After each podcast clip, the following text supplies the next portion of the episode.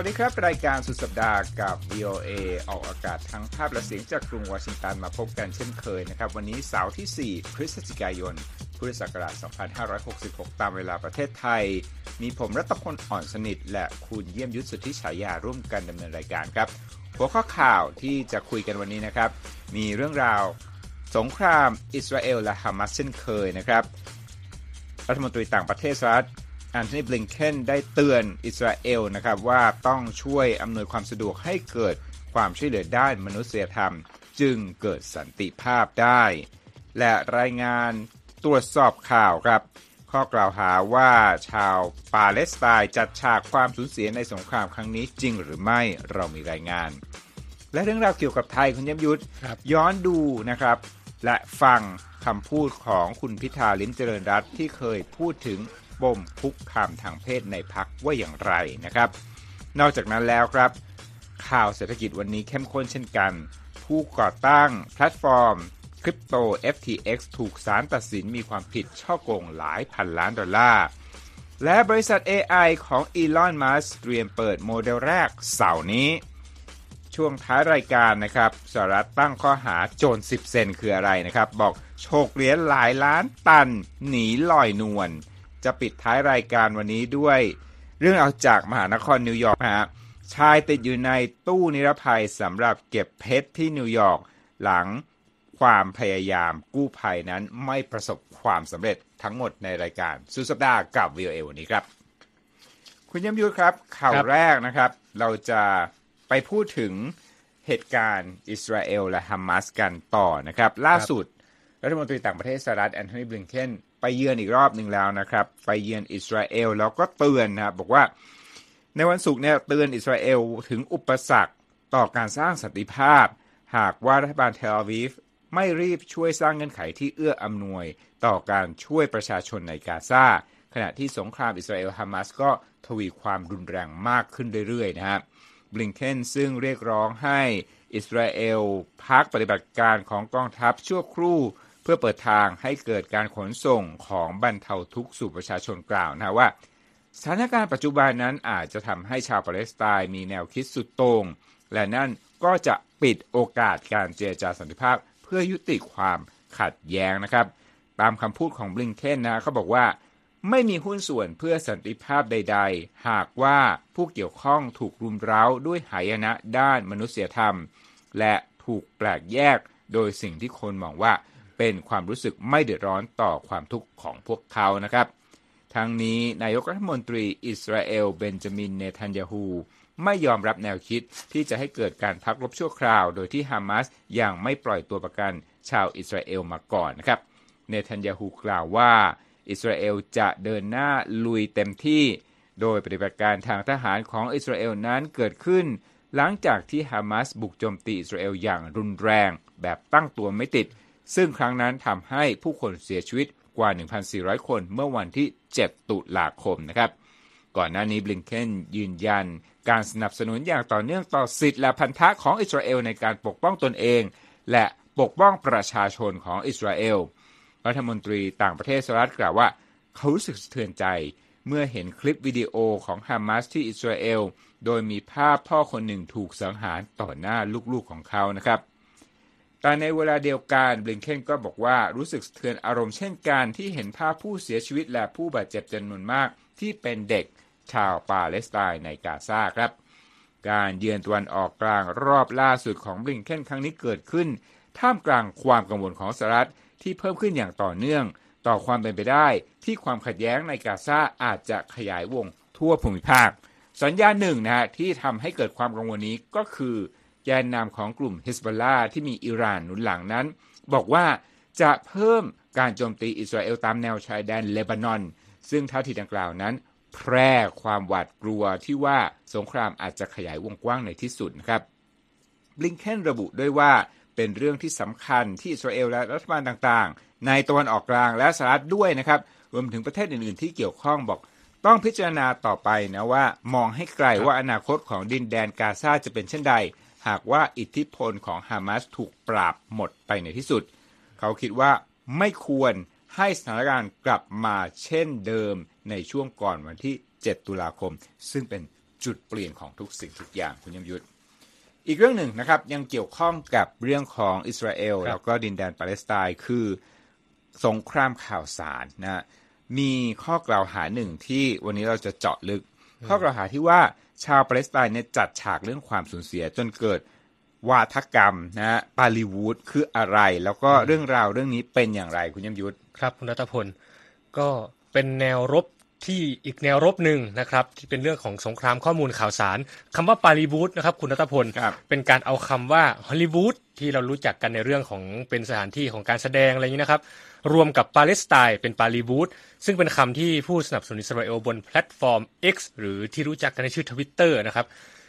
ใช้เพื่อสื่อว่ามีการจัดฉากความสูญเสียโดยชาวปาเลสไตน์โดยการนำคนมาแสดงอะไรอย่างเงี้ยครับผมเพื่อเอาชนะอิสราเอลในทางการประชาสัมพันธ์นะครับ เเป็นเวลาหลายสัปดาห์นะครับที่อิสราเอลโจมตีฉนวนกาซาด้วยการโจมตีทางอากาศ แล้วก็ตามมาด้วยการบุกภาคพื้นดินนะครับตอบโต้การโจมตีของกลุ่มฮามาสเมื่อ 7 ตุลาคมที่ผ่านมาที่คุณรัตพลกล่าวถึงในข่าวเมื่อสักครู่นี้ ข้อมูลจากกระทรวงสาธารณสุขกาซาที่อยู่ใต้การปกครองของกลุ่มฮามาสระบุว่าการโจมตีของทางอากาศอย่างหนักจากอิสราเอลเนี่ยได้ฆ่าชีวิตคนไปแล้วมากกว่า 8,000 คน ในจำนวนนั้นเป็นเด็ก 3,000 คนครับ อิสราเอลปฏิเสธนะครับ โดยกล่าวว่ากลุ่มฮามาสกล่าวอ้างเกินจริง ไม่เพียงเท่านั้นในประเด็นเดียวกันครับคุณรัตพล ยังมีโพสต์โซเชียลมีเดียที่ได้รับการแชร์เป็นจำนวนมาก ที่ระบุว่าภาพความโหดร้ายและการเสียชีวิตในบางที่เป็นการจัดฉากขึ้นมา ยกตัวอย่างเช่นผู้ใช้โซเชียลมีเดีย X ที่ได้รับเครื่องหมายรับรองสีฟ้าชื่อบัญชี rose underscore k01 ที่มีผู้ติดตามมากกว่า 78,000 บัญชี ทวีตข้อความว่า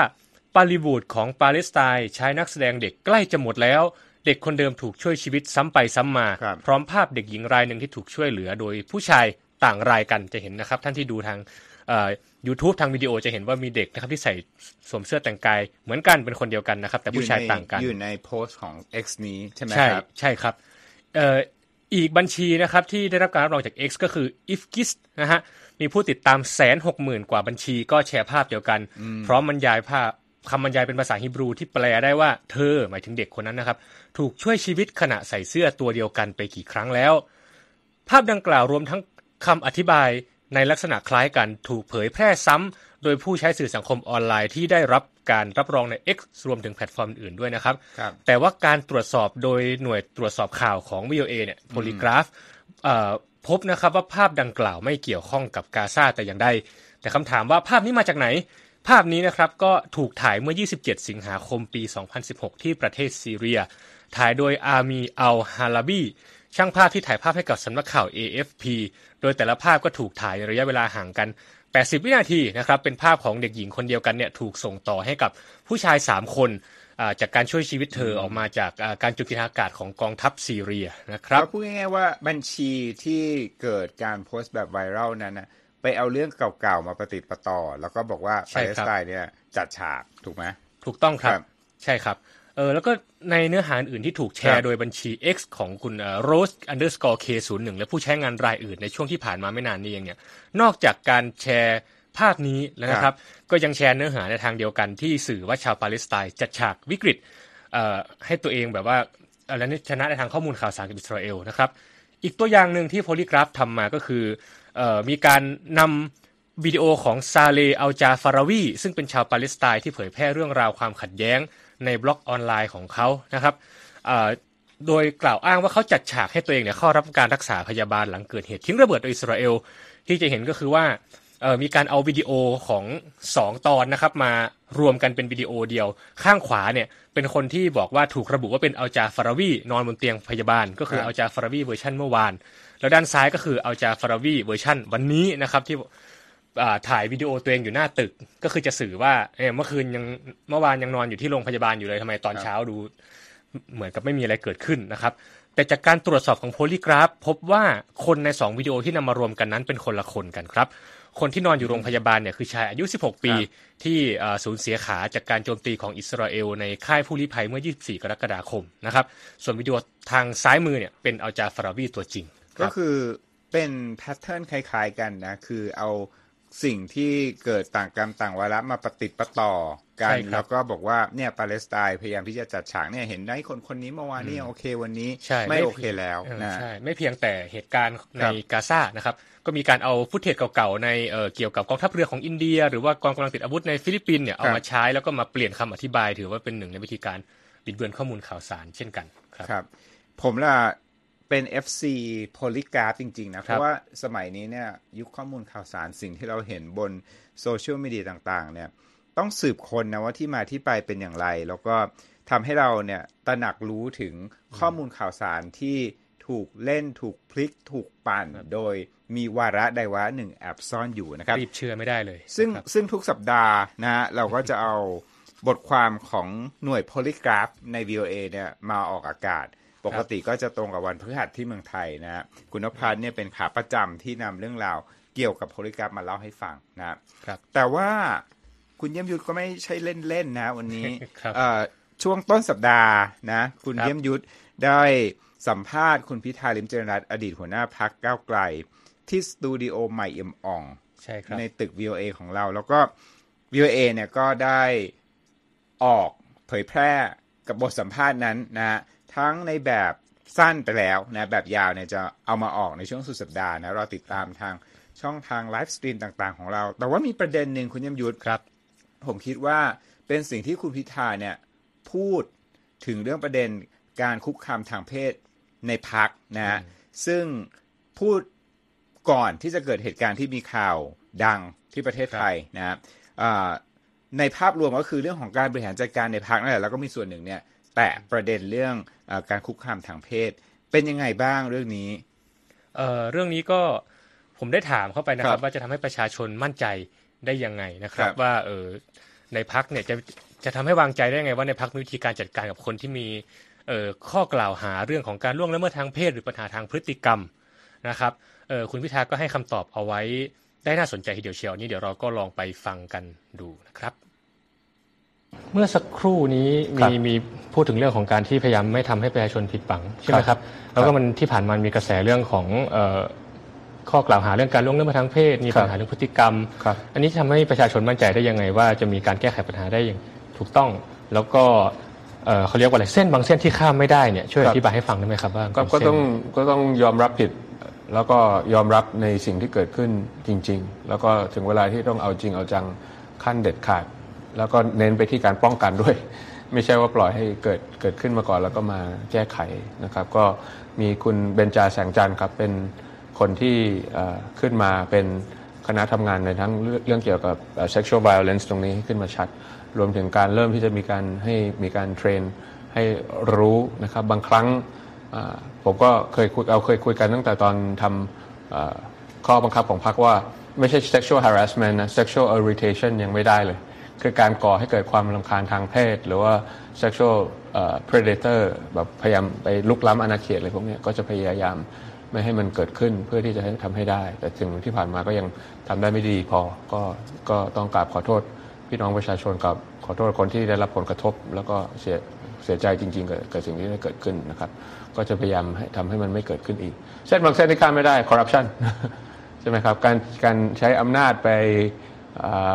เอาผลประโยชน์นะครับมีเอาความเป็นสสไปเบ่ง แล้วก็ต้องเป็นคนที่ของตัวให้ให้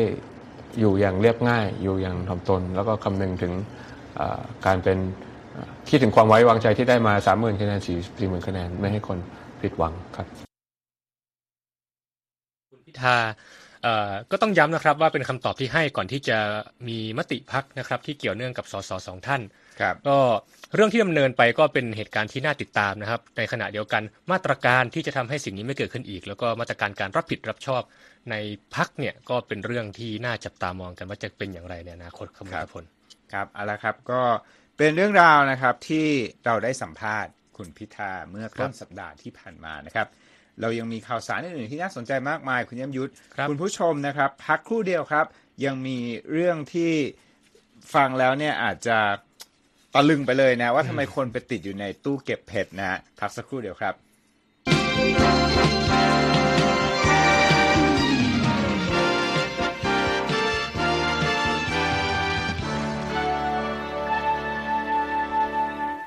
ครับตอนนี้มาเช็คความเคลื่อนไหวของตลาดหุ้นที่นครนิวยอร์กนะครับดัชนีสำคัญสำคัญปิดบวกนะฮะดาวโจนส์ปิดบวก 0.66%นะครับ มาอยู่ที่ 34,000 กับอีก 61 จุด แล้วก็จุด 32 นะครับ S&P บวก 0.94%ปิดที่ 4,358.34 และ NASDAQ เพิ่มขึ้น 1.38%มาอยู่ที่ 13,478.28 เป็นฤดูของการประกาศผลประกอบการบริษัทคุณเยี่ยมยุทธบางบริษัทเนี่ยก็มีผลประกอบการที่ดีคนก็เลยหันมาซื้อหุ้นกันนะครับ อีกเรื่องหนึ่งเป็นบริษัทที่เคยมีคุณเยี่ยมยุทธแต่ว่าปลิวไปแล้วนะฮะเพราะว่ามีคดีของการฉ้อโกงเกิดขึ้น wow คนที่อยู่ในวงการคริปโตเนี่ย คงจะปฏิเสธไม่ได้ว่า ไม่รู้จัก FTX FTX นี่เป็นแพลตฟอร์มเทรดเงินคริปโต แล้วก็ผู้ก่อตั้งนะฮะแซมแบงก์แมนฟรีดอายุ 30 กว่าๆเองนะฮะร่ำรวยระดับ ถ้าคิดเป็นเงินไทยใน9แสนล้านบาทนะภายในพริบตาจากธุรกิจนี้ แล้วก็ที่ผ่านมาเนี่ยถูกตรวจสอบนะเรื่องของการฉ้อโกงลูกค้านะมาฟังข่าวกันนะครับแซมแบงก์แมนฟรีดอดีต CEO และผู้ก่อตั้ง FTX แพลตฟอร์มที่ว่านะครับถูกคณะลูกขุนสหรัฐตัดสินในวันพฤหัสบดีว่ามีความผิดจากกรณีโกงเงินลูกค้านะครับคดีนี้เป็นกรณีกระทำผิดทางการเงิน ครั้งใหญ่ที่สุดในประวัติศาสตร์ครั้งหนึ่งนะครับของสหรัฐ และตอกย้ำถึงชีวิตที่ร่ำรวยและตกต่ำอย่างรวดเร็วของแบงก์แมนฟรีดที่วัยแค่ 31 ปี เคยมั่งคั่งระดับ 26,000 ล้านดอลลาร์คุณเยี่ยมยุทธคิดเป็นเงินไทยเนี่ยกว่า 9 แสนล้านบาท คือมีเงินเกือบ 1 ล้านล้านบาทนะครับร่ำรวยมาก รอยเตอร์รายงานว่าคณะลูกขุนที่ประกอบด้วยบุคคล 12 รายที่ศาลรัฐบาลกลางในแมนฮัตตันตัดสินว่าแบงก์แมนฟรีดนั้นมีความผิดทุกกรณีจากข้อกล่าวหา 7 กระทง หลังจากมีการดำเนินคดีของเขายาวนานราว 1 เดือนนะครับ รอยเตอร์รายงานว่าคณะลูกขุนนั้นใช้เวลาเพียงแค่ 4 ชั่วโมงนะฮะในการพิจารณาคดีซึ่งเป็นคดีใหญ่ระดับนี้ ซึ่งอัยการกล่าวหาว่าแบงก์แมนฟรีดเนี่ย โกงเงิน 8,000 ล้านดอลลาร์จากลูกค้า FTX เพราะความโลภล้วนๆนะฮะก่อนหน้านี้เขาปฏิเสธว่าไม่ได้กระทำผิดใดๆ ใน 2 ข้อกล่าวหาเรื่องการโกงเงิน และ 5 ข้อกล่าวหาเรื่องการสมรู้ร่วมคิดนะครับผู้พิพากษาลิวิสแคปแลนในคดีนี้กำหนดวันรับฟังการลงโทษ 28 มีนาคมปีหน้านะครับ และรอยเตอร์รายงานว่าเป็นไปได้ว่าเขาอาจจะถูกตัดสินจำคุกหลายสิบปีคุณยมยุทธครับ มาร์คโคเฮนทนายความของแบงก์แมนฟรีกล่าวในแถลงการว่า รู้สึกผิดหวัง แต่ก็เคารพการตัดสินใจของลูกขุนในครั้งนี้นะครับ ก็วงการเทคโนโลยีก็มีทั้งส่วนที่ดับแล้วก็ส่วนที่กำลังรุ่ง ส่วนที่กำลังรุ่งก็คือ AI ใช่ไหมคุณเยี่ยมยุทธเราได้ยิน Chat GPT ที่แบบทุกคนเนี่ยเล่น ใช่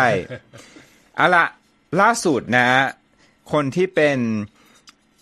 ตัวตึงเรื่องไอทีเรื่องไฮเทคก็คืออีลอนมัสก์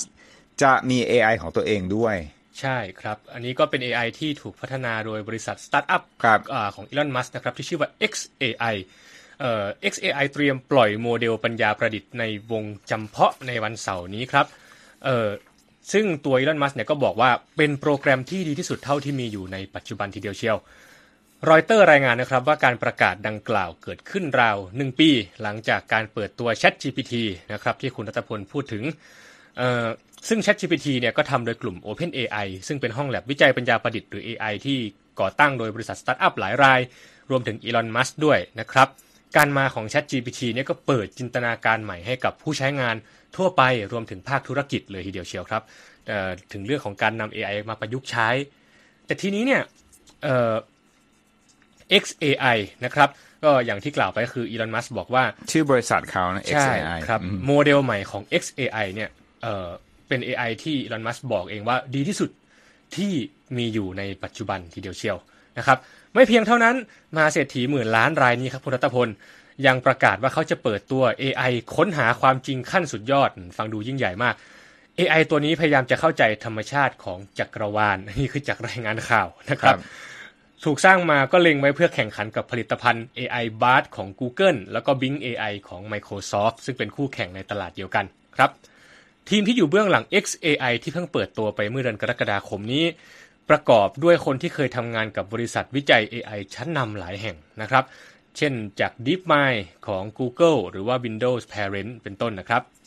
และแม้ว่าบริษัทแพลตฟอร์มโซเชียลมีเดีย X ที่ อีลอนมัสก์เทคโอเวอร์แล้วก็เปลี่ยนชื่อจาก Twitter นะครับผมจะแยกส่วนกับบริษัท xAI แต่ทั้งสองบริษัทก็ทำงานร่วมกันอย่างใกล้ชิด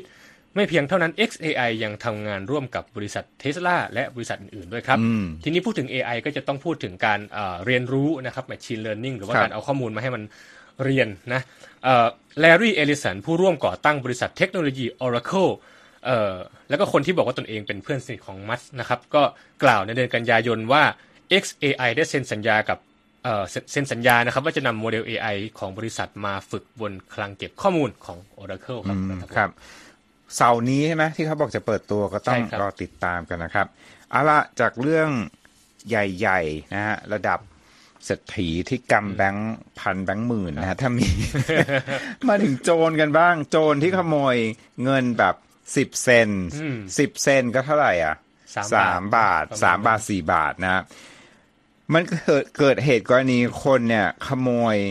เหรียญสิบเซนนะฮะครับเป็นตันๆเลยนะอ่าแล้วตอนนี้เนี่ยทางสหรัฐก็ตั้งข้อหานะเรียบร้อยแล้ว ก็ทางการสหรัฐนะครับเปิดเผยข้อมูลเพิ่มเติมนะครับ พร้อมตั้งข้อหาโจรฉกเหรียญ10 เซนที่คิดเป็นมูลค่ารวมไม่ใช่น้อยนะ1ล้านดอลลาร์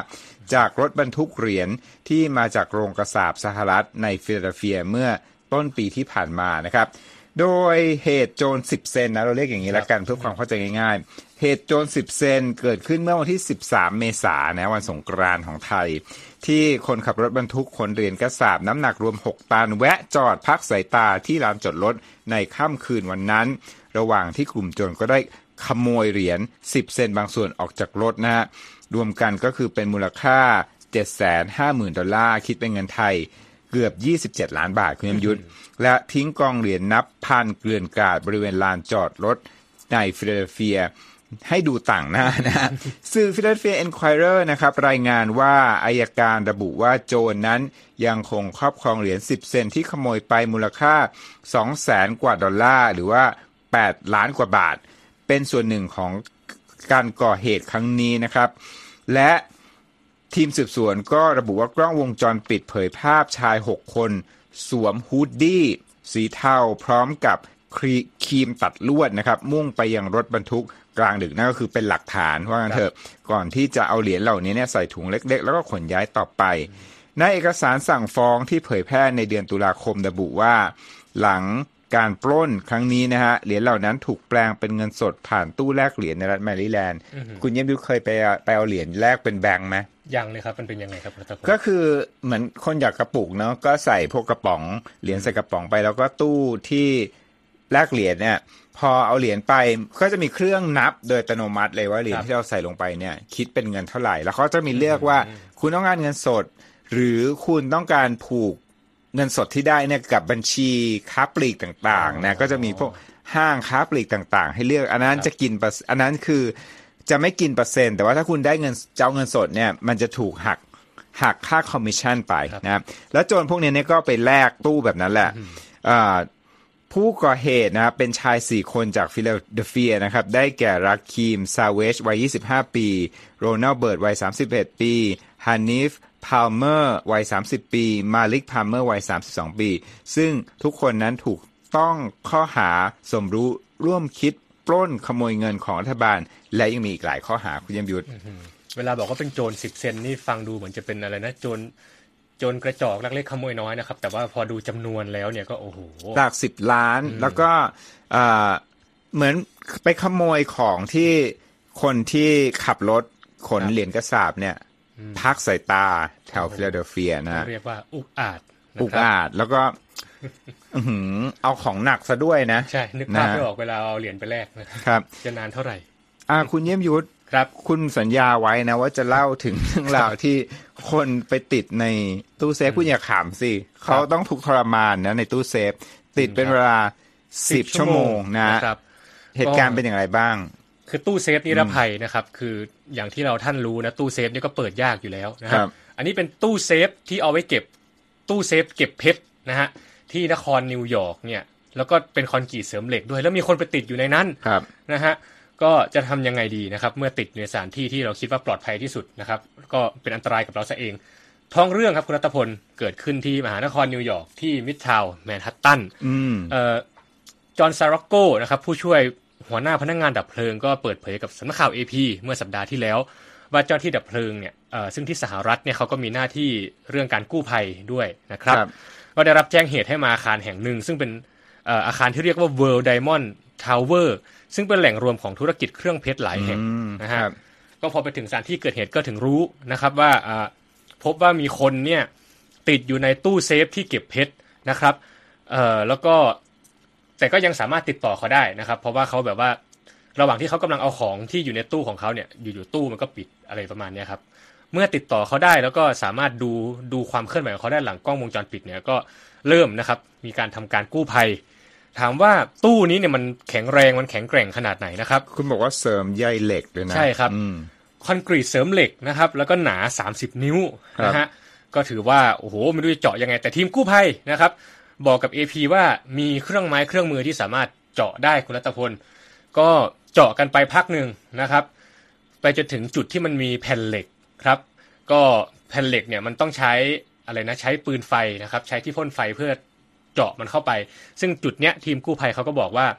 ทำไม่ได้ล้วเพราะว่าถ้าเกิดทำเนี่ยคนข้างในอาจจะเป็นอันตราย เพราะว่า อาจจะร้อนนะครับ หรือไม่ก็คือไฟเนี่ยมันกินออกซิเจนใช่ไหมครับ คนข้างในก็อาจจะเป็นอันตรายอันตรายมากผ่านไปครับนานนะครับ ผ่านไปหลายชั่วโมงกว่าจะทำมาถึงขั้นนี้สุดท้ายก็ต้องล้มเลิกนะครับ เพราะว่าห่วงเรื่องความปลอดภัย ก็ต้องติดอยู่ในตู้นะครับ10ชั่วโมง แต่ถามว่าออกมาได้ยังไงนะครับอืมจบ AP ยังไงนี่ AP รายงานว่าครับพอติดอยู่ในตู้นั้น10ชั่วโมงครับข้ามคืนสุดท้ายก็ออกมาได้ตอน7โมงเช้าของอีกวัน เพราะว่าตู้มันตั้งเวลาเปิดเอาไว้เองนะครับอืมก็เจาะกันไปทั้งคืนนะครับอ้าว แต่เขาไม่พอมีรู้ว่าหน่วยกู้ภัยมาเนี่ยไม่มีใครรู้เลยเหรอว่าเดี๋ยวตู้จะเปิดเอง เป็นเรื่องน่าแปลกใจเขาจะได้โล่งเหมือนกันนะครับโล่งอกกันเนอะใช่ไหมถ้าครับตอนที่แบบใช้ไฟแล้วจะเป็นอันตรายอ่าอย่างน้อยก็คืออ่าเดี๋ยวตู้ก็เปิดเอง คงไม่ทราบนะคงไม่ทราบใช่เอาละครับก็เป็นเรื่องราวส่งท้ายสุดสัปดาห์วันนี้นะฮะจากนครนิวยอร์กซึ่งเข้าใจไม่ผิดตรงนี้น่าจะเป็นส่วนที่เรียกว่า Diamond District ของนิวยอร์กแล้วก็รายงานของ AP เนี่ยไม่ได้บอกว่าบุคคลผู้นี้เนี่ย เป็นใครอะไรยังไงถึงไปอยู่ในตู้เหล่านั้น เพียงแต่ว่าเข้าไปอยู่ในนั้นได้คิว่ามีสิ่งที่ตัวเองเป็นเจ้าของอยู่นั่นแหละอืมถึงถึงไปติดนั้นครับได้นะครับครับเอาละครับนั่นก็เป็นรายการสุดสัปดาห์กับ VOA วันนี้นะครับ มีทั้งเรื่องราวข่าวสารหนักๆทั่วโลก แล้วก็ช่วงท้ายรายการมีเรื่องราวช่วยที่น่าขบคิดนะฮะเรื่องสังคมต่างๆ วันนี้ฝากไว้นะครับ ผมรัตพลอ่อนสนิทและคุณเยี่ยมยุทธสุทธิฉายาต้องลาไปก่อน สวัสดีครับ สวัสดีครับ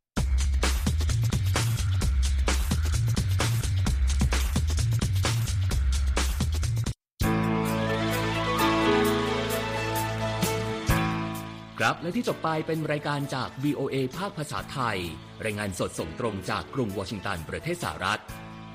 คุณผู้ฟังสามารถติดตามข่าวสารจากทั่วโลกได้ในทุกที่ทุกเวลา ที่เว็บไซต์ voa thai com รวมถึงทุกช่องทางในโซเชียลมีเดีย Facebook YouTube Twitter และ Instagram เริ่มต้นวันด้วยการอัปเดตข่าวสารจากทั่วโลก ผ่านรายการข่าวสดสายตรงจาก VOA ภาคภาษาไทย และสุดสัปดาห์กับ VOA ทั้งยังเรียนรู้เรื่องราวทางวัฒนธรรม และไลฟ์สไตล์ ผ่านรายการภาษาอังกฤษแบบอเมริกันของเรา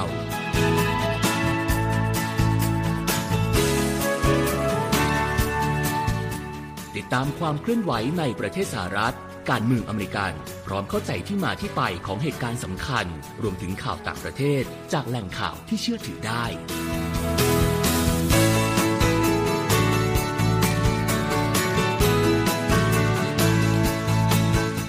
นอกจากนี้ VOA ยังมีบทสัมภาษณ์และคอนเทนต์แบบ Exclusive จากบุคคลที่น่าสนใจหลากหลายวงการ และยังมีเรื่องราวของคนไทยในประเทศสหรัฐอีกด้วย